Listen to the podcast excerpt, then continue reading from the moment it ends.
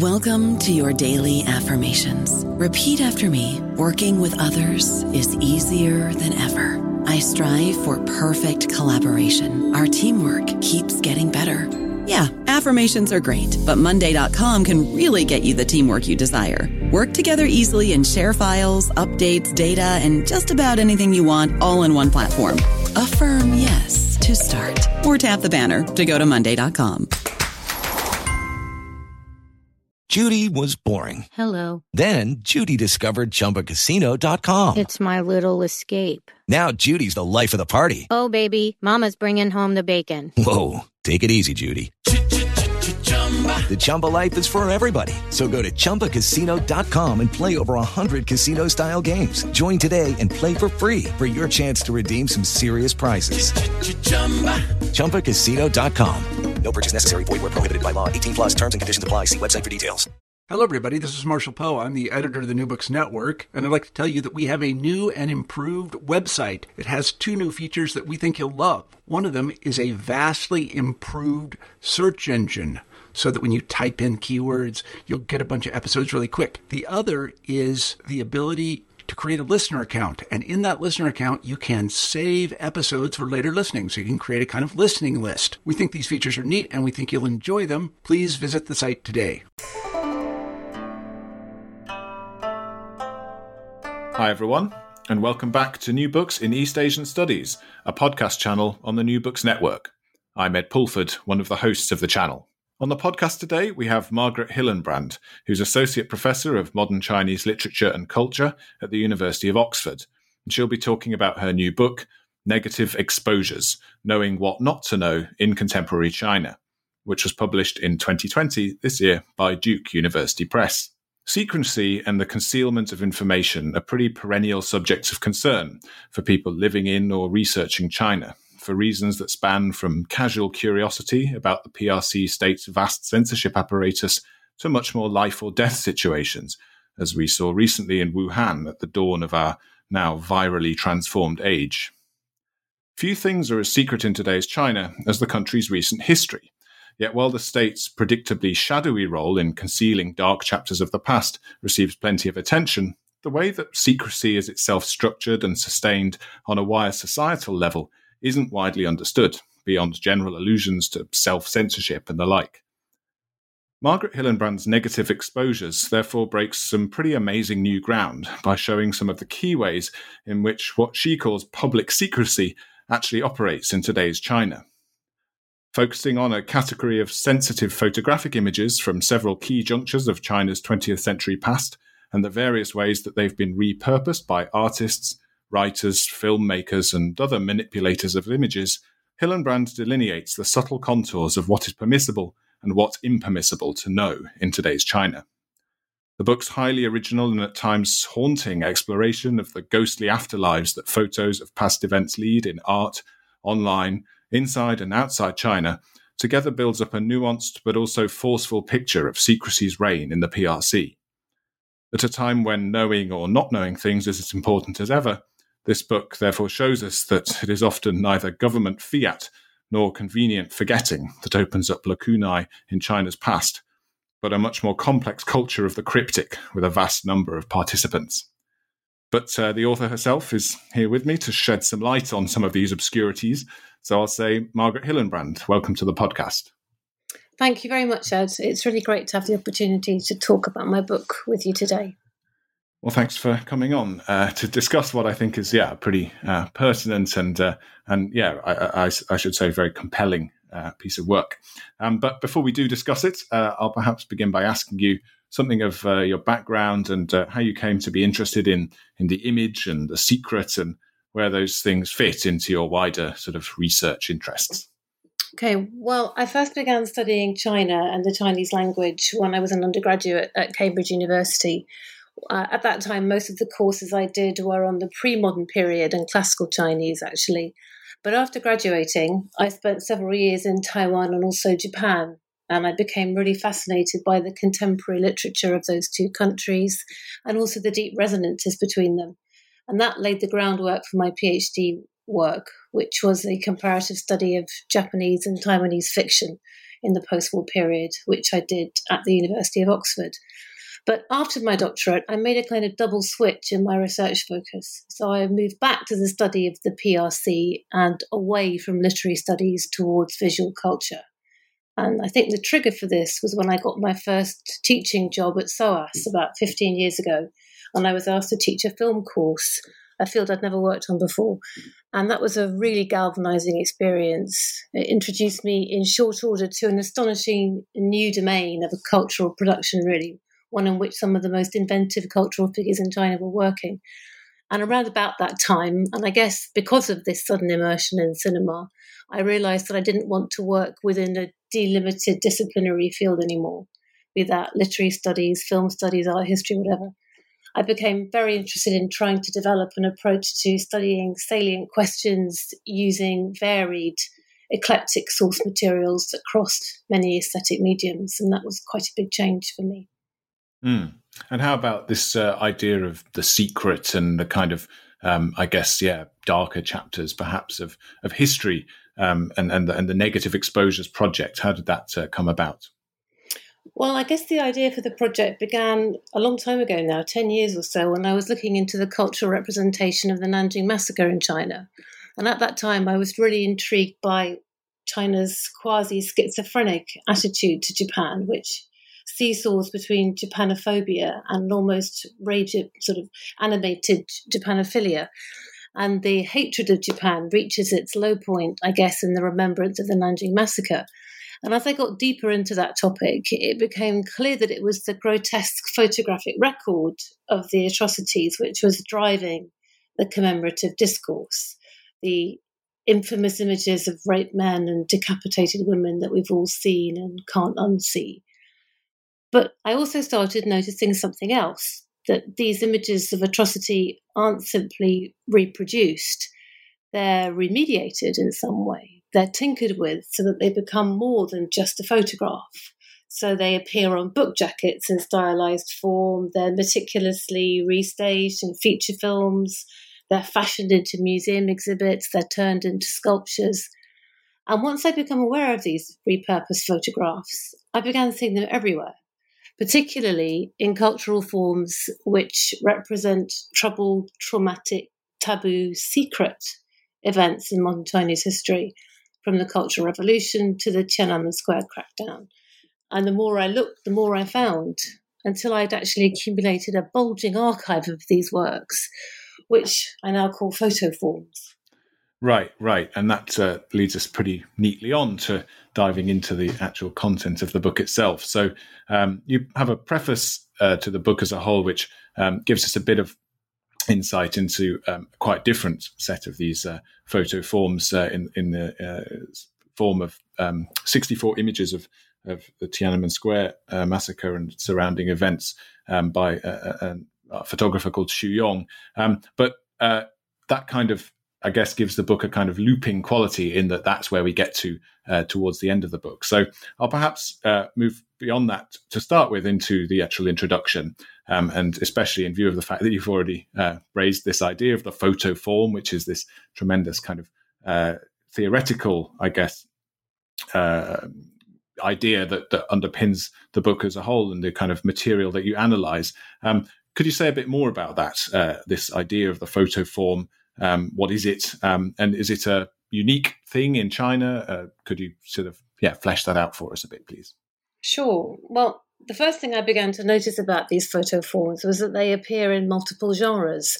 So, in documentary film, in cartoons, in social media posts, graphic art, video games, performance art, tattoos, but I also began noticing something else. It wasn't just any old photograph that made the step change into a photo form.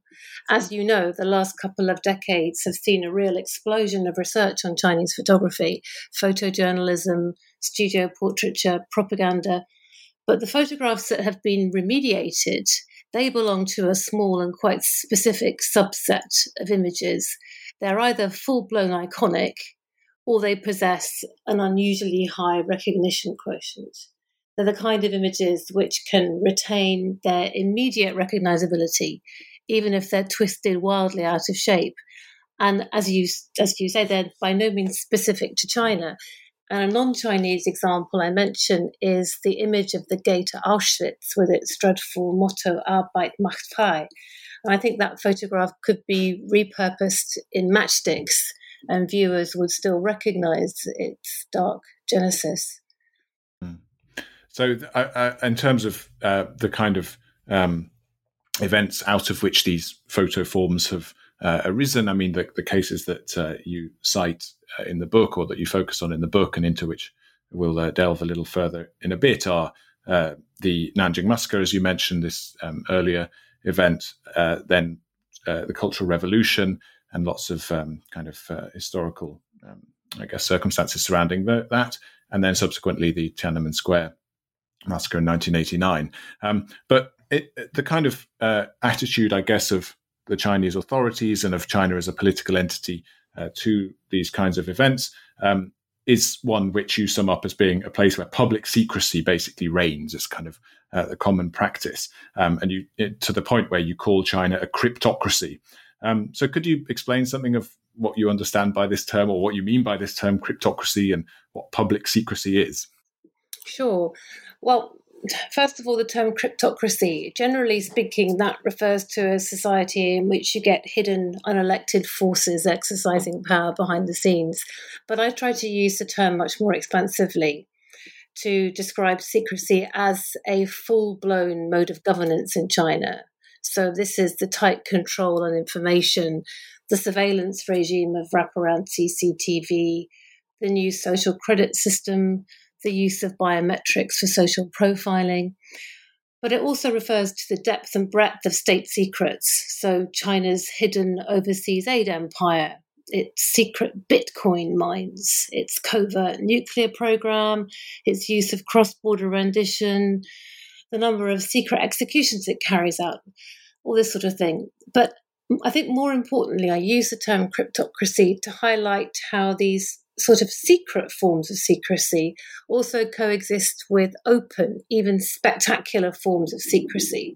That's the idea of secrecy as a, I guess, a state power play. And we see this, for example, when booksellers are snatched from the street in broad daylight.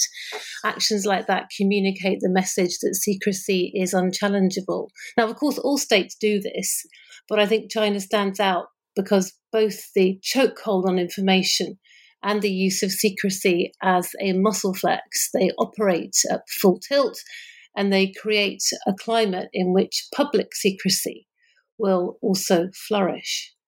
Mm. And uh, I mean, that I think, yeah, it resonates to anyone who pays attention to, uh, yeah, contemporary China right up to the very, the very present day, which is, I think, what makes this book in many ways so compelling in that its focus is on uh, events which span, you know, which take us back to you know almost a century ago in the case of Nanjing, um, and yet you know speak to things which are so resonantly contemporary, as I say. Um, but obviously, none of these sort of secret things and this uh, regime of even however spectacularly it might often be performed, this regime of secrecy is actually particularly easy to research. So, I mean, how do you how do you go about approaching the secret as a subject of uh, of kind of inquiry? Well, secrecy, as, as you're suggesting, is always really hard to study, which I guess is why secrecy studies has only really quite recently taken off within the Euro American Academy. And obviously, this kind of problem steps up in a hardcore cryptocratic environment, such as we find in China. So, the researcher who wants to study secrecy in China has to deal with sealed archives with disappeared dissidents, with all the stooges who patrol the Chinese web. But public secrecy is even harder to study, I think, because exposure, which is our most obvious tool for prizing open the clandestine, it simply doesn't work on things that everyone knows already. Think of Watergate and WikiLeaks and all the civil unrest which they signally failed to ignite. What I tried to show in my book though, is that it is actually possible to study secrecy, and that aesthetic practice, aesthetic media, are an illuminating way to do this. I think artworks can tell us as much about secrecy as declassified documents, as leaked files. They're sites in which our relationship with the unsayable can find some kind of voice. Mm. I, I, think, uh, yeah, that that makes a lot of sense as a as a way into things which, uh, yeah, as you say, are are difficult to contend with when uh, exposition and revelation are not particularly effective weapons. I mean, we might think too of of the current um, U.S. administration's approach to, you know, saying the quiet part out loud or uh, doing things which, if they'd been whispered in a briefing room somewhere between you know conspirators would be a huge scandal but when they're just announced on tv uh, are you know sort of much much more difficult for anyone to deal with um, despite being uh, scandalous and often um, pretty yeah horrific in their consequences.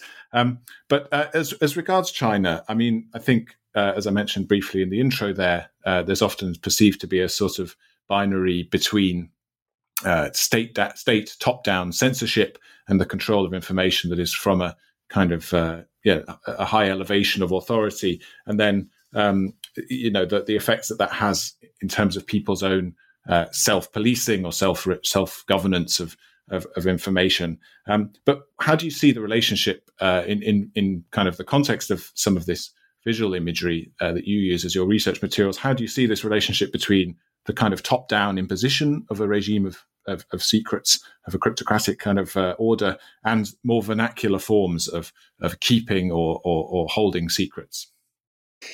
Hmm, that's a very good question. Um, I think to answer it, it's helpful to go back to the official historiography of modern China. Anyone who studied 20th century Chinese history is all too well aware that the landscape of that past is glitched it's cratered. It's haunted by episodes that haven't secured full and fitting commemoration despite their huge impact. One example I don't talk about in my book is, of course, the Great Famine of 1959 to 61. Now, I'm not trying to suggest for a second here that these strategies of silencing, I call them the protocols of disavowal in my book, they're by no means specific to China. We see them in the way that British schools prefer to teach Henry VIII and his six wives and the darker past of imperialist conquest. We see them in the fact that many Germans somehow managed to remain cognitively unaware of the final solution that was being pursued all around them. But what's really interesting about disavowal in China is that scholars have tended to agree that it's state led, that it's top down, as you said. It's the state that silenced the past, and it's done so apparently via the twin strategies of censorship and amnesia. So, according to this standard narrative, China's hypervigilant state blocks or deletes references to bad histories using its censorship apparatus, and the result is a blanket amnesia. People simply forget the things they're not supposed to remember. But to me, this is a deeply flawed argument. And I think it's problematic because it uh, accords virtually all power to the state and none to the people.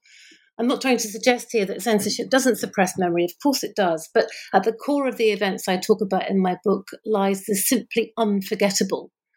And for people who've been scorched by its fear, its violence, its shame, true oblivion can only be wishful thinking.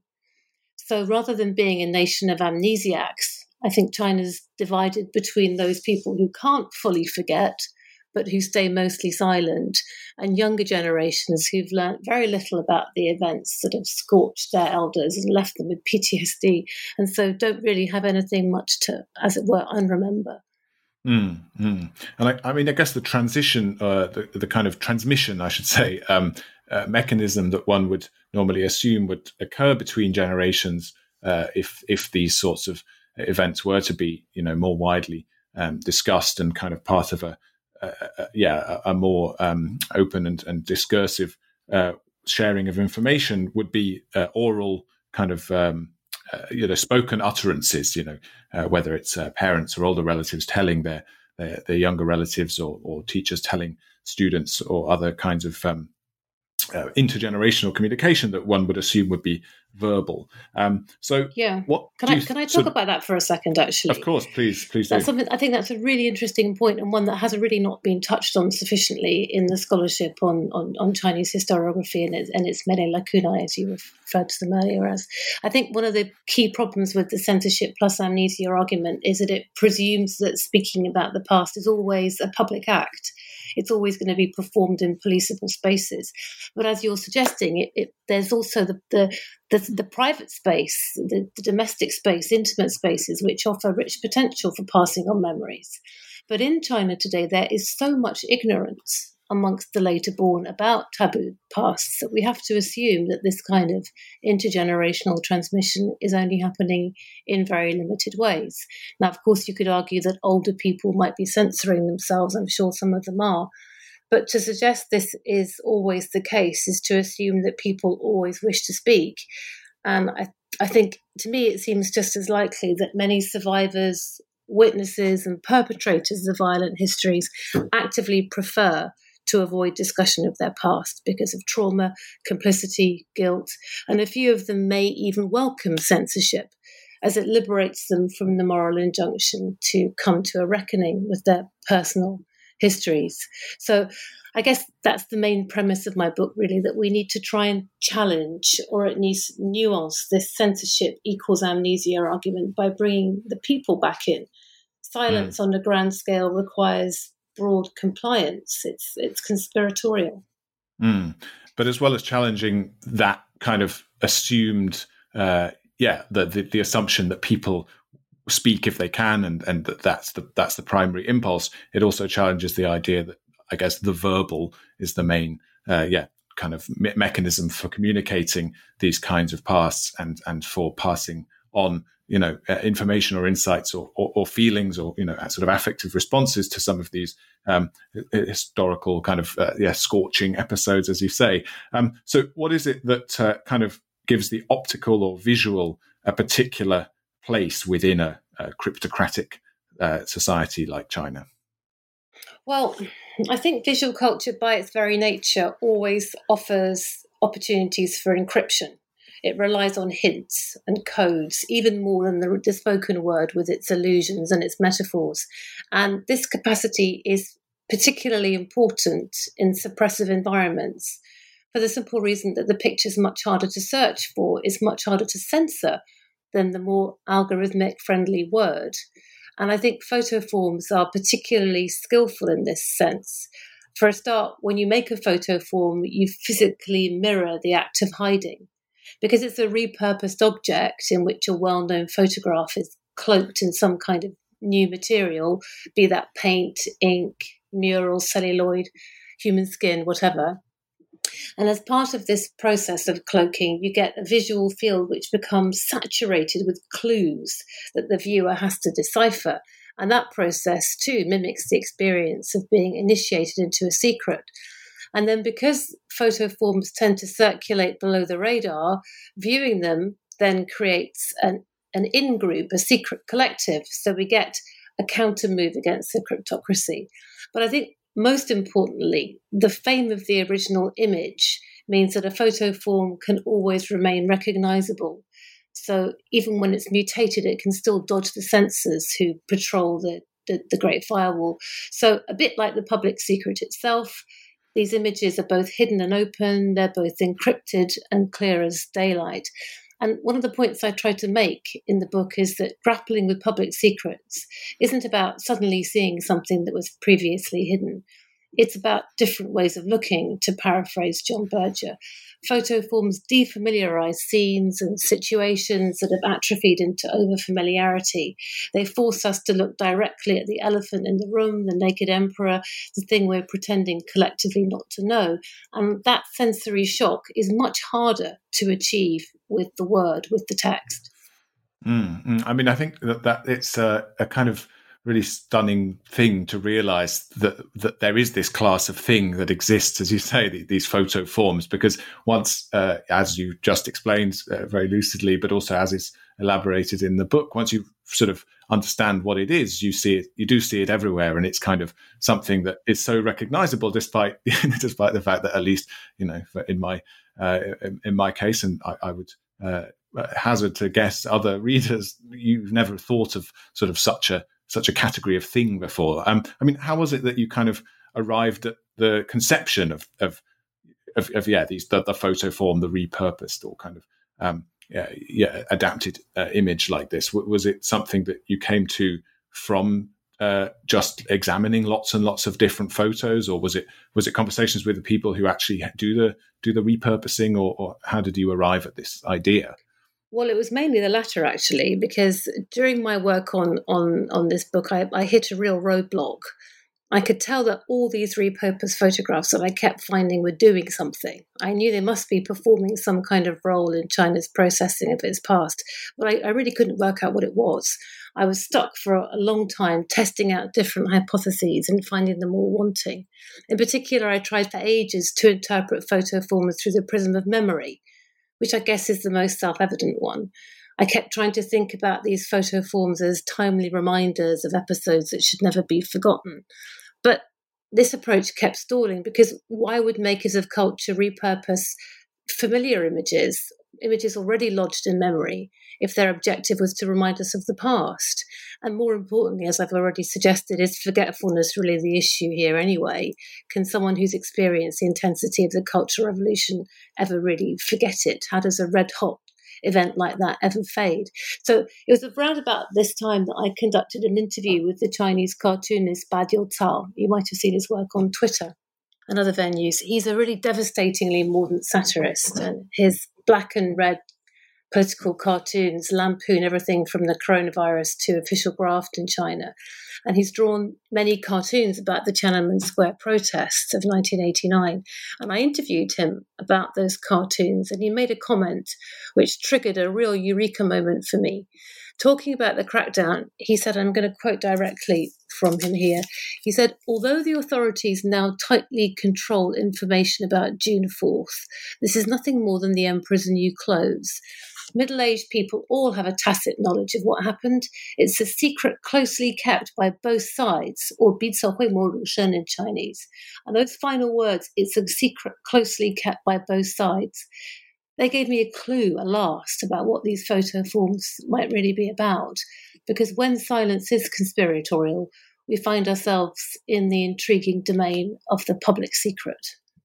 Mm, mm. Well, I think uh, yeah, we'll uh, now get on to sort of exploring some of the, the operation of that and and how uh, that yeah uh, tremendous uh, I guess uh, yeah Badiucao derived insight helped you to kind of understand these these three um, episodes that I've mentioned Nanjing Cultural Revolution and and the Tiananmen protests. Um, so into chapter one, um, where you talk about Nanjing in particular. I mean, uh, you point out that this is in some ways distinct uh, from the other two key uh, junctures because it's long enough ago that uh, it's uh, what you well you, deter- you define as an ex secret. So for one thing, it's something that you know has been shrouded by a kind of regime of secrecy that has come out into the open in some form. But I guess it's also something where, unlike you know, in the case of middle-aged people that uh, was talking about, it's not something that is necessarily sort of known firsthand and hasn't quite uh, you know had that purchase on on on living people who are um, uh, you know uh, sort of participating in the in the keeping of the secret. So I mean, what's the significance of it as something that uh, is an ex secret? I mean, what does that what does that mean uh, in the context of of Nanjing and of some of these images that you mentioned a little earlier? Well, images of the Nanjing atrocities are so freely displayed in China today that it's easy to forget that not so very long ago they were actually state secrets. They were sequestered artifacts. They were as secret as the massacre itself, in fact, which was barely mentioned in public or in the media during Mao Zedong's long reign. And that was essentially because the massacre was associated with the Kuomintang capital at Nanjing and because no communist superheroes charged in to rescue the victims. It was an embarrassing episode that had to be glossed over. It's not until the mid 1990s, actually, and as part of a campaign to drum up patriotism after the Tiananmen crackdown, that you get the massacre archive beginning to be disseminated very energetically in China. Hmm. I don't know about you, but I'm very busy and I don't have a lot of time to cook. That's why I subscribe to Factor. Eating better is easy with Factor's delicious, ready to eat meals. Every fresh, never frozen meal is chef crafted, dietitian approved, and ready to go in just two minutes. You'll have over 35 different options to choose from every week, including Calorie Smart, Protein Plus, and Keto. These are two minute meals. Factor meals are ready to eat and heat, so there's no prepping, cooking, or cleanup needed. They're flexible for your schedule Get as much or as little as you need by choosing your meals every week. Factor is the perfect solution if you're looking for fast, premium options with no cooking required. Sign up and save. We've done the math, and this is important. Factor is less expensive than takeout, and every meal is dietitian approved to be nutritious and delicious. Head to factormeals.com slash NBN50 and use code NBN50 to get 50% off. That's code NBN50 at factormeals.com slash NBN50 to get 50% off. I see. So, I mean, the, the kind of reasons for it um, having been kept secret, yeah, as you say, have particular uh, kind of uh, grounding in the yeah in the civil war and in the kind of uh, record of, of, of, the communists, which was so key to, I guess, sustaining um, Mao, Mao's China and, and, and the government at that time. Um, but it came out, as you say, and and uh, suddenly, you know, to a point where now these things are ubiquitous and, and have attained the kind of status of, of, of, almost a logo, like I believe you put it, um, uh, in many of these images. Um, but why why was it that it came out when it did, in particular? Well, I think there was a really felt need in the aftermath of the Tiananmen crackdown to reactivate a sense of national patriotism. And Tiananmen provoked that that that need for a new state narrative, a, a, narrative that could cohere around the notion of patriotism, and that's why we get the archive emerging from the shadows and, and into the limelight in, in an extraordinary volte-face. And this happened first of all via commemorative albums, and then later in popular histories, exhibitionary culture, websites, films, paintings, reportage, graphic art, video gaming. And what I try and do in this chapter is look at how these photo forms have spread this once classified archive of atrocity right across Chinese society. And they've done so by repurposing the same small set of ultra violent images. These are images of decapitation, of violated women, bayoneting, live burial, killing fields strewn with corpses, and also the two Japanese soldiers who took part in the infamous killing contest. And as you just mentioned, I tried to argue that these photo forms have created a codified visual language, a set of logos which are designed to elicit a sort of knee jerk nationalistic response. I see the mm. images, so I feel patriotic. Right. So, so I mean, in terms of the transition there between something that was kept secret, something that was obscured, to something that is now almost, you know, well, grossly out in the open, is it the case that this is actually a more kind of open state of affairs, or is it the case that actually, you know, just as many possibilities and interpretations are foreclosed by this particularly graphic and, as you say, sort of patriotism oriented use of the images? um, as as was kind of you know limited by earlier uh, hiding of them. Mm. Well, I think there's a lot of public secrecy surrounding this this new propaganda of victimhood, which participants in that patriotic discourse have to pretend not to notice. So, namely, this actually that these are photographs of atrocity, which for the most part are actually perpetrator images. They're war pornography.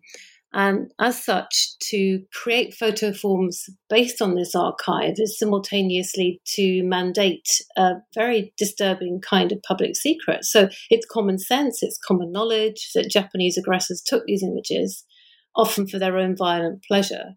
So to use them as the basis for a long term propaganda campaign, often targeted at children, is ethically dubious in the extreme.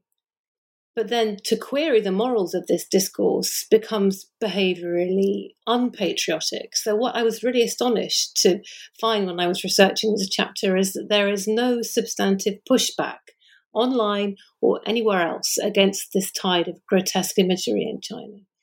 And then to, to t- touch on the final point you raised, it leaves the victims of the massacre who are caught in these postures of extreme anonymous degradation. It leaves their personal trauma confined forever to to silence. Mm, right, and and yeah, I mean, you, you kind of um, illustrate some of the ways that these images find uh, new form uh, by showing some really yeah, quite shocking um, children's art or, or history projects uh, in in kind of uh, you know the high school students who've kind of made up these collages, uh, which you know include all of the sort of uh, creative and fun things that uh, children's collages would, but interspersed with these absolutely horrific uh, yeah, images that, that, as you say, come from this kind of fairly narrow repertoire of uh, particularly shocking, I guess. Um, uh, lo- yeah, logos of the atrocity. Um, you also, I mean, give some attention to, to, the Japanese side of, of this and, and the way that uh, some of this imagery has surfaced in Japan too. Um, and given your sort of uh, you know background there that you mentioned when you were talking a bit about how, you came uh, to be interested in these sort of subjects, I mean, what, what is the uh, kind of role of Japan as a you know I guess a, a real existing uh, state and a, and a country where things are happening now in this uh, yeah otherwise quite rigid um, kind of order of, of, of photographic images.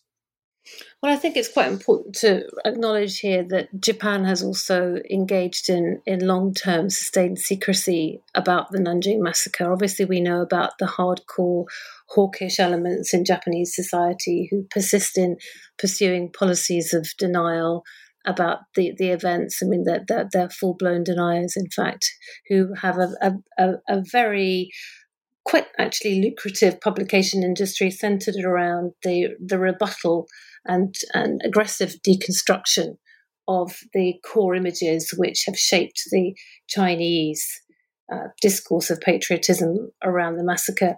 But what I found really disturbing about this is that you get these these two discourses the discourse of denial in Japan and the discourse of, of strident patriotism in China. They chase each other's tails in what is essentially a zero sum game. There's there's no sense in which either either of these discourses will ever yield ground, and so you just get an endless situation of impasse between the two. Neither will, will give an inch, and in the and as part of that process, victimhood is is is as I suggested earlier is is is is stuck in aspic. There's no there's no progression forwards in terms of understanding what this event really meant for the people who endured it. Mm, mm, right, and yeah, I, I think uh, that kind of comes out because the photos in so many ways are yeah harnessed to uh, very state driven uh, agendas in all cases and, and sort of I guess via them. That those using them and engaging with them are uh, dragged into this uh, kind of very you know yeah state and patriotism dominated um, situation which yeah, is, is, is as you say as yeah as, almost as obscuring or concealing as certain previously more secretive ways of treating these images. Um, but in chapters two and three, uh, we move on kind of uh, through time, I guess, into um, the Cultural Revolution and an altogether different, I think, order of, uh, of photographic images, um, particularly uh, family photos uh, in the first instance, and kind of you know, these kind of intimate portraits of, uh, of, of, family groups, which were, um, I guess, increasingly popular during during the Cultural Revolution. Um, they too uh, have were images which, for a period, were c- concealed along with all kinds of other pictorial records of the Cultural Revolution era. Um, so, when was it that uh, they started to sort of resurface? Was it around a similar time to the time that the, that the, the Nanjing massacre secret started to be kind of revealed a bit?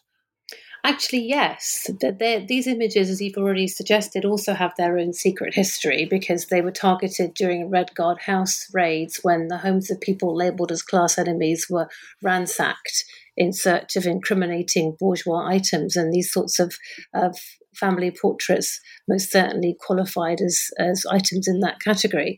But in the mid 1980s, so as you suggest, just uh, more or less exactly the same time as the Nanjing Massacre archive began to get briskly circulated, um, a writer called Liu Xinwu began to draw these family portraits out of hiding. He actually published a really pioneering book called My Private Photograph Album. This book, for the first time in Chinese print media history, I think, coupled photos with written text in a really sustained way. And what Liu did here was provide, if you like, backstories for what the images, the family portraits hint at, but don't really say outright about loss, about parting, about the fragility and the resilience of the family bond. Now, this book made quite a big splash in literary circles, and from there it went on to inspire the enormously popular magazine old photographs, which was launched about a decade later in 1996. And that magazine actually invited readers to submit their own family photo texts, which were then published alongside much more innocuous articles about old Shanghai fashions and foodstuffs and furniture and so on. And these readers who had no literary training, they had no connections, they had no reputation, they used family photo texts to share secrets about their cultural revolution experience effectively under the radar. So, in this sense, the magazine was a kind of analog precursor of Instagram, in which people who had no connection with each other at all in real life could use networked images to share their private memories.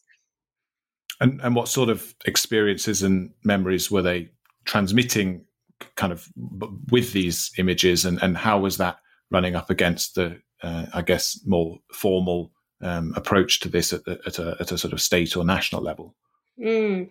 Well, the, the photo texts, which feature family photographs, run the gamut of quite cozy, jolly, even stories about family togetherness, all the way down to narratives of extreme trauma, narratives about family members who have been killed, family members who've disappeared, family members who've taken their own lives as a result of, of the Cultural Revolution and, and, and the, the, politics of the day. So I think precisely because the these family photographs do run along a, a continuum of experience, they were able to be published without really drawing a huge amount of attention to themselves.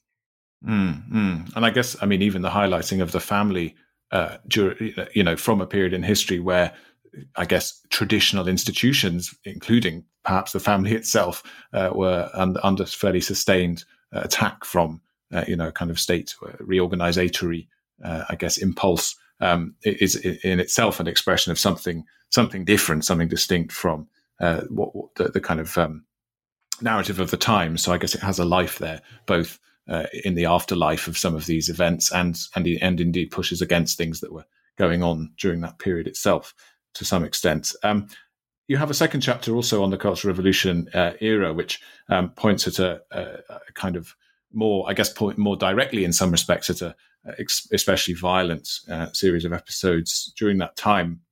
That is the um, activities of Red Guards, including those uh, who were active in, in schools. Um, and there's um, a particular teacher, uh, Bian Zhongyun, who uh, you kind of uh, highlight, uh, who was a, a teacher at a, a, prestigious Beijing girls' school.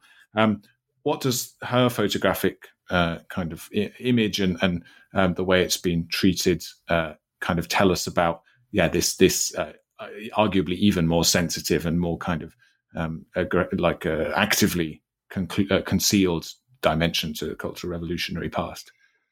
Mm, well, Bian's portrait, which is a, a, a, lovely, gentle photograph of her with a smiling face. That once upon a time that was a treasured family keepsake, but it's actually experienced an extraordinary afterlife in more recent years. I guess once again following the path from secrecy to publicness that I've been talking about already.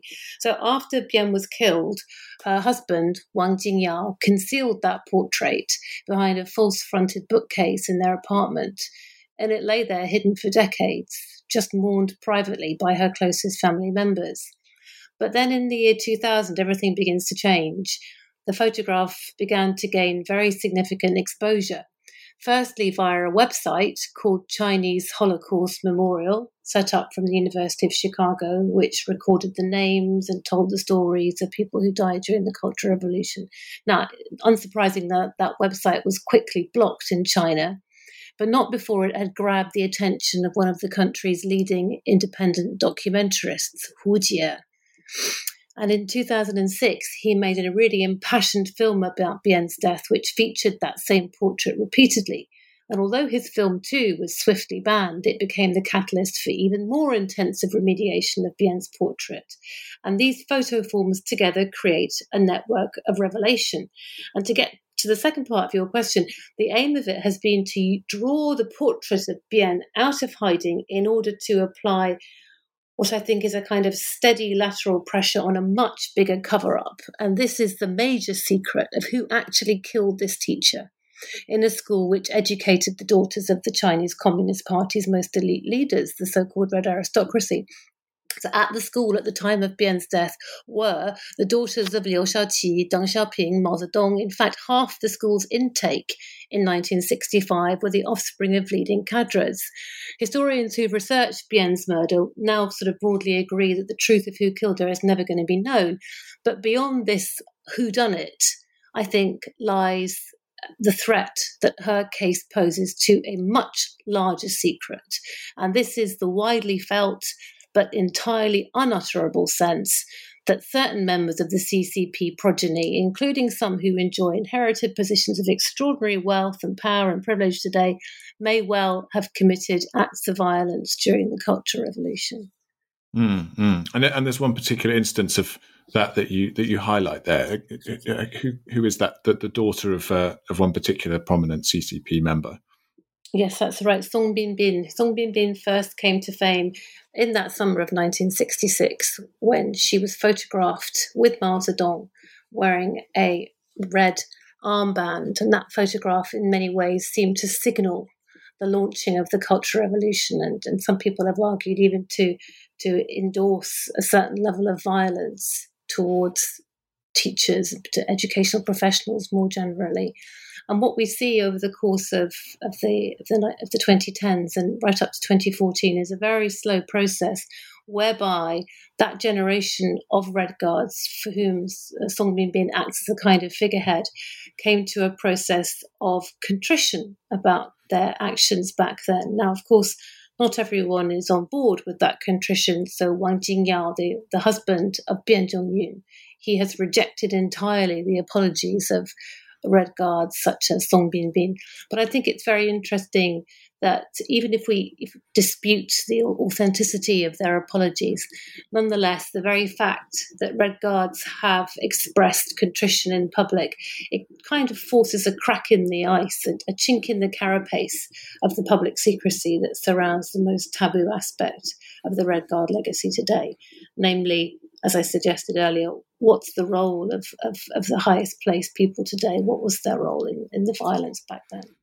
Mm, and you trace the kind of entangled, I guess, afterlives and, and legacies and repurposings of images of both uh, Song Binbin and um, uh, uh, Bian uh, in the kind of parallel and how they uh, kind of exist, uh, you know, in separate spaces at times, but also grotesquely collide, uh, for example, in this uh, um, anthology kind of thing or a kind of almanac of, of uh, former pupils of the school, right? They're kind of there on facing pages, the iconic image of um, Song Bin with Mao and then teacher Bian as well on on the on the facing page, just a kind of um, yeah, a, a, tremendously forensic, I think, uh, tracing of how these things have kind of woven in between each other, and and and as you say, the kind of lateral pressure that the one puts on on the other to, to an extent. Um, but I, I, mean, throughout all of the, the, the, chapters thus far, that you've therefore kind of constructed a really, uh, I guess, um, compelling and, and and yeah, as I said to me, entirely novel way of looking at, uh, at some of this imagery, um, and it's therefore incredibly helpful that we get uh, in the final chapter to possibly the most iconic image of all, uh, and certainly um, one of the most known images uh, coming out of China, I would say, uh, to many to many outside China, that is of uh, of Tank Man, or the, the kind of uh, yeah, the, the, man with his uh, his shopping bag standing in front of the column of tanks uh, during the Tiananmen Square protest. Um, so it, it's a it's a great thing in a sense that you leave that till till last, I think, because um, it's it, it's something that we can appraise in a totally new light, having read what's gone before. Um, but so, could you talk a bit about uh, Tank Man and his sort of storied career, um, mostly outside China, it should be said. But uh, what what kind of um, uh, what, what what benefits does seeing his image as a yeah, as a photo form um, have? Well, as you say, this is a the, the, the, most taboo icon. It's a famously suppressed image, so much so that it's apparently been forgotten by the citizens of China, despite, as you mentioned, its endless afterlives elsewhere, from fried chicken adverts to a Simpsons parody. Now, when I first began working on Man, I just sort of accepted this shibboleth, and I, I kind of assumed it would be pointless, really, to search for Chinese photo forms of this image. But in about 2016, I became really interested in augmented reality art. And I began wondering if its possibilities for below the radar mischief making might be being exploited by Chinese artists who are dealing with taboo topics. So, on a whim, I searched for Tank Man and augmented reality art, and I found a fascinating work by a diasporic collective called Four Gentlemen.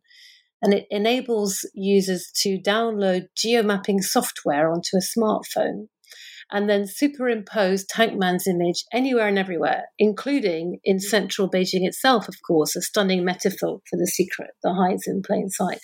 So I started looking for other photo forms of Tankman, and I found large numbers of them quickly, all of them encrypted in some way.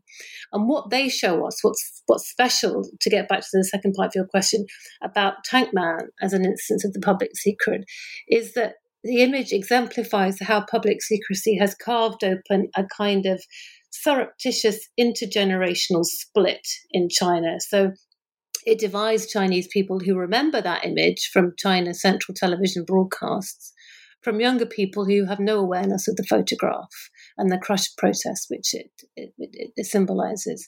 And that secret tension between those in the know and those not is then heightened by the fact that this schism often occurs in nuclear families. So this is a this is actually absurd as much as it's sinister.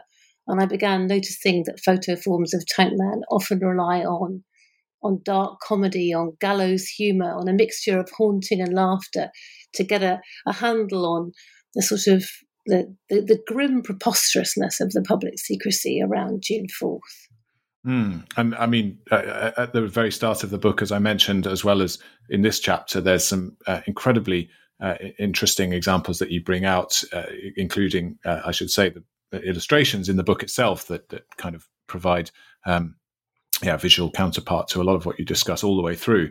Um, but uh, could you talk a bit more about uh, the work of um, both Xu Yong, who you bring up right at the start, and also then uh, Cao as well, who you've already mentioned? Uh, what have they done with the imagery of, uh, of Tank Man himself, but also kind of associated imagery of the uh, Tiananmen Square events of, of, of June 1989? Mm. Well, I think the main thing that these these artists, not just the two you mentioned, but all the artists who've worked with the Tank Man image have to do is be incredibly nimble and crafty in the way that they work with that iconic image in order to get around censorship. So there are the key components of the image. So the man, obviously the tanks, they have to keep shape shifting in order to elude the censors. And as they do so in different ways, they also demand a certain wit and agility on the part of their audiences as well. Um, and I think actually the, the, the really significant thing about about Tank Man and the reason why it it is it becomes a sort of point of gravitation for such a range of different artists is that it constitutes China's most restive public secret for the simple reason that it's it's so conspicuous. But I think it may also be a metaphor for all the other things that are unsayable in China today. So the shadow population of migrant workers who build the cities but have no real rights there, the corruption of the elite class. Tankman's frightening for the party because his skeleton is perched at the top of China's pyramid of public secrets, although maybe House of Cards would be a better term. And it shows that public secrecy is a really fragile, brittle thing. It's only as robust as the shared consensus to stay quiet and as soon as that consensus starts to fracture, the whole edifice can collapse. So artists like Xu Yong, like Badiao Cao, who've worked with this image, often deconstruct it, really almost quite violently, in order to to create a version of the of the icon which can can slip past and, and, and get to the audiences who are waiting on the qui to, to receive it. Mm. But in terms of the the role of those audiences who, as you say, have been kind of uh, brought in in an almost conspiratorial fashion, because some of the enjoyment of these uh, these works of art that, that, use some of these repurposed images, I guess, comes from feeling a satisfaction that you've you've got it, you've understood how this thing has been uh, transposed and moved, and, and you're kind of in on the, uh, the the joke if it is even a joke or you know whatever the the absurd. Um, but it, it, you know, if uh, as you say, if there's a sort of House of Cards like quality to whatever it is that that uh, sort of props up Tank Man or, or keeps him hidden from large parts of the population. I mean, is there a sort of a role for a for a public who understand that imagery to actually have any kind of interface with the the, the, the massive edifice of, uh, of, of the cryptocratic state. I mean, do, are these people operating uh, in the space outside China, which is where Tankman is actually, you know, recognized and known largely? I think that's a really important question, and I should say and be quite candid, be quite frank, that I don't really harbour any illusions about what photo forms might really achieve in terms of changing the status quo, whether in China itself or via the kind of, of extraterritorial things that you were just mentioning. And now I guess this is less possible than ever. Under Xi Jinping, the space for protest has, of course, narrowed further. And nowadays, even the, the very encrypted critique of, of, of some of the tank man photo forms, the critique that, that can produce that kind of that moment of of illumination that, that, that audiences might might quite savour. Even that kind of encrypted critique is going to struggle to get out there nowadays. But even in these tense, even in these stringent times, I think photo forms can create temporary temporary allegiances between their spectators. They have the potential to create very brief moments in which the unsayable can be spoken. And it's worth mentioning here that photo forms are quite often designed to be viewed not just in public, but actually in groups. And as such, for example, the Xu Yong's work is, is exhibited in, in ways that in, encourage precisely this kind of group spectatorship. And as such, they bring into being these brief coalitions of like minded people, people who can experiment together, if only for the briefest of moments, with the freedom that comes from being honest about things that they know very well but would prefer normally not to discuss. And I think that these small acts of speech can offer people who live in, in suppressive environments a, a small measure of, of comfort and relief. Well, and I think it's the light that you shed on those groups and those constituencies, and indeed the creative processes that underlie the creation of of, of, of images, which bring them together. That uh, that really is what helps us to understand the the, the contours and the, the delineations of this um, cryptocratic order, uh, as you so kind of um, uh, yeah elaborately uh, explained to us. So um, that's fantastic um, Margaret. I really am very grateful for all of your kind of explorations of this book today, and it's by no means uh, the uh, the whole of it. I mean, there's a, a, great deal more all the way through the book, uh, also including uh, information about the or, or, kind of insights into the state's responses, the state's repurposing of images, and and attempts to control images, including buying up. Uh, the rights to things like tank man imagery absurdly, uh, but also in the in the conclusion, the kind of um, I guess, or, or sort of afterward, uh, reflective afterward, uh, looking into uh, the, the, state's um, historic doctoring of, of, photos and how that's been used by artists too. Um, but I would encourage listeners to to pick up the book and and kind of delve into the uh, great depths and richness of many things that we have not had time to discuss in detail today. Um, but Margaret, um, in the meantime, thanks so much for uh, giving us your time today. Um, before we let you go, uh, finally, I will just ask you uh, what it is that has followed from this uh, phenomenal project and what it is you're working on at the moment. Well, um, I'm not far off finishing a new book about the relationship between precarity and cultural reform in contemporary China. And the premise for this project is that China is, well, essentially a blind spot within the huge academic literature which has built up around the theme of fragile life and fragile labour in the years since the millennium. I think this is a really peculiar absence. China is a society, as you know, in which precarious experience is endemic. And the pain of it's all the sharper because the security blanket that was provided for some people, at least by socialism, has now been rolled back or snatched away completely. So, in the book, what I try to do is install Chinese experience at the heart of our global understanding of precarity. And I do this by exploring how a lost sense of security has become, if you like, the crucible for new forms of culture in China. I look at how subaltern people, of course, are striving to express themselves culturally, but I also see precarity as something transversal. It's a daily reality for construction workers, but also for avant garde artists and digital creatives. It's a peril, a felt peril for almost everyone in a nation where a large minority of the population, China's migrant workforce, 300 million strong, lives without rights and protection, lives in a zone pretty close to what Giorgio Agamben calls a state of exception. So, the existence of these migrant workers, I try to argue in the project, turns precarity into a kind of atmospheric condition. Basically, is it my turn next? And my book's about exploring how this condition is generating friction between different elements in Chinese society, but within a China which has now rejected class as a category of political action and now is all about the harmonious society. well, fantastic. That sounds a tremendous kind of uh, counterweight to, I guess, what looms in many people's minds as much today as ever is a kind of monolithic, powerful, uh, you know, strong kind of thrusting China that, that yeah. you know, if, what what lies uh, within and, and, and in many, uh, I guess, overlooked and unseen um, uh, slices of society, which, as you say, were, I guess, yeah, historically focused on as, as being the vanguard class of a of a more egalitarian state. Uh, yeah, is, is much more complex. Um, when when can we uh, expect to see that book appear? Not, to put the pressure on or anything. Um, well, I, am going to finish it within the next twelve months, and thereafter, I guess it's in the in the lap of the gods. well, fantastic! Uh, it'll be great to uh, great to read that one too when it does uh, appear when the gods see fit. Um, thank but uh, you. It, thank you so much, anyway, Margaret. Um, thank you, uh, thank you very much indeed. Likewise, thank you very much.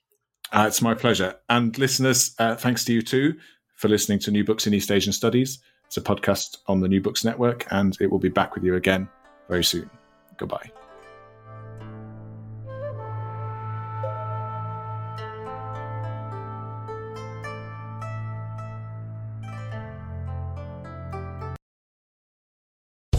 Land Casino asking people what's the weirdest place you've gotten lucky? Lucky? In line at the deli, I guess? Aha, in my dentist's office.